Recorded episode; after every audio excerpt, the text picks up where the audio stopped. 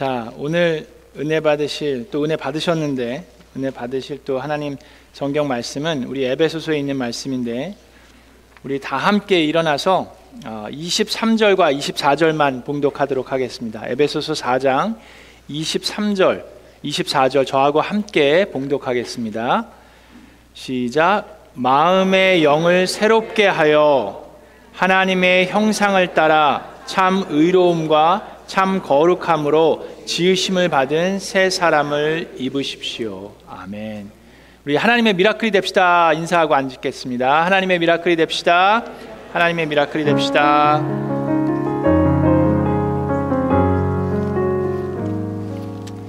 자, 오늘 본문 말씀에서 하나님께서 새 사람을 입으십시오라고 얘기를 했습니다. 자, 에베소 교회에 어떤 사람들이 있었냐면 에베소 도시가 신전들이 많았다 그랬죠. 그래서 우상을 숭배했던 사람들이 그 도시에 어마어마하게 많았습니다. 그러다가 복음을 듣고 예수 그리스도를 영접하고 믿음이 생기고 그리스도인으로 살아갔기 때문에 교회에는 예전에 우상을 숭배하던 사람들이 많이 있었어요. 자, 그런 사람들이 교회에서 모여서 예배를 드리고 난 다음에 밖에 나가면은 예전에 같이 우상 숭배했던 사람, 예전의 모습과 함께 어울렸던 사람들을 만나게 될까요? 안 만나게 될까요? 만나게 되겠죠. 그러면서 아, 요번에 아데스 신전 100주년인데 거기 가야지. 그러면서 옛날 생각하면서 같이 가자. 막 그렇게 얘기하는 경우가 있었습니다. 그래서 성도들에게 사도 바울은 예전의 모습으로 돌아가지 말라고 얘기합니다. 그래서 새 사람을 입어라라고 얘기합니다. 자, 근데 여러분 옷이 날개다라는 얘기 있죠? 여러분 새 옷, 아주 비싸고 좋은 옷을 입으면 우리의 행동이 달라집니다. 안 그런 것 같으세요? 안 그런 것 같으신 분들은 아직까지 그렇게 아주 좋고 비싸고 예쁜 옷을 안 입어 보셨을 가능성이 높습니다. 여러분, 어, 고급 양복을 입고 짜장면 먹으러 가지 않습니다. 그렇죠? 아, 야, 짜장면 먹으러 가자. 그리고 막 양복 입고 막 넥타이 메고 그러지 않아요. 조심하게 됩니다. 고급 옷을 입으면 식사할 때도 아, 이거 뭐 묻을까봐 그냥 조심조심하고 또 하는 행동이나 언어가 조금씩 달라집니다. 여러분, 하물며 옷을 입어도 그런데 그리스도의 옷을 입으면 우리의 언어와 행동이 그거에 맞게 살아야 한다는 얘기를 에베소 교인들에게 하고 있는 거예요. 그래서 이제 앞으로 또 다다음 주부터 또 에베소서를 이제 계속 할 텐데 우리의 생활이 어떠해야 하는지를 에베소서를 통해서 말씀을 하고 있는 겁니다. 자, 그런데 여러분 새 것을 입으려면 해야 되는 게 반드시 있습니다. 그게 뭡니까?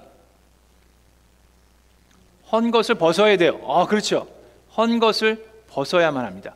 어떤 것을 벗어야 하는지 우리가 특별 새벽 기도를 통해서 열흘 동안 하나씩 하나씩 배웠습니다. 그렇죠? 우리의 완고함, 우리의 자존심, 오늘 이하경 목사님이 올라오셔서 얘기한 것도 마찬가지예요. 동일한 겁니다. 내가 내려놓아야 하는 부분들, 나의 연약한 부분들을 교회 앞에서 같이 나눠야 하는 것이 쉬운 일이 아닙니다.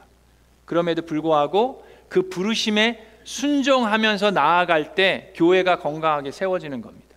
그리스도의 몸은 아플 때가 있습니다. 그리스도의 몸은 병들 때도 있습니다. 그런데 예수 그리스도의 능력으로 치유가 일어나고 회복이 일어나는 것이 교회입니다.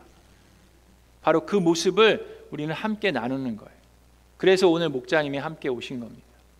자, 그러면서 우리가 벗어나야 벗어내려야 하는 것들을 우리가 배웠어요. 그리고 하나님께서 우리를 으깨시기까지 한다라고 배웠습니다.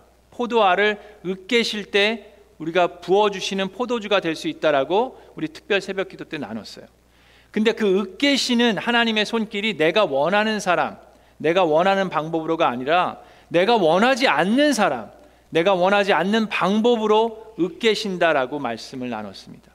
그럴 때 우리가 하나님의 손길을 거부하지 말고 순종하는 것이 옛 모습을 벗어버리는 거예요.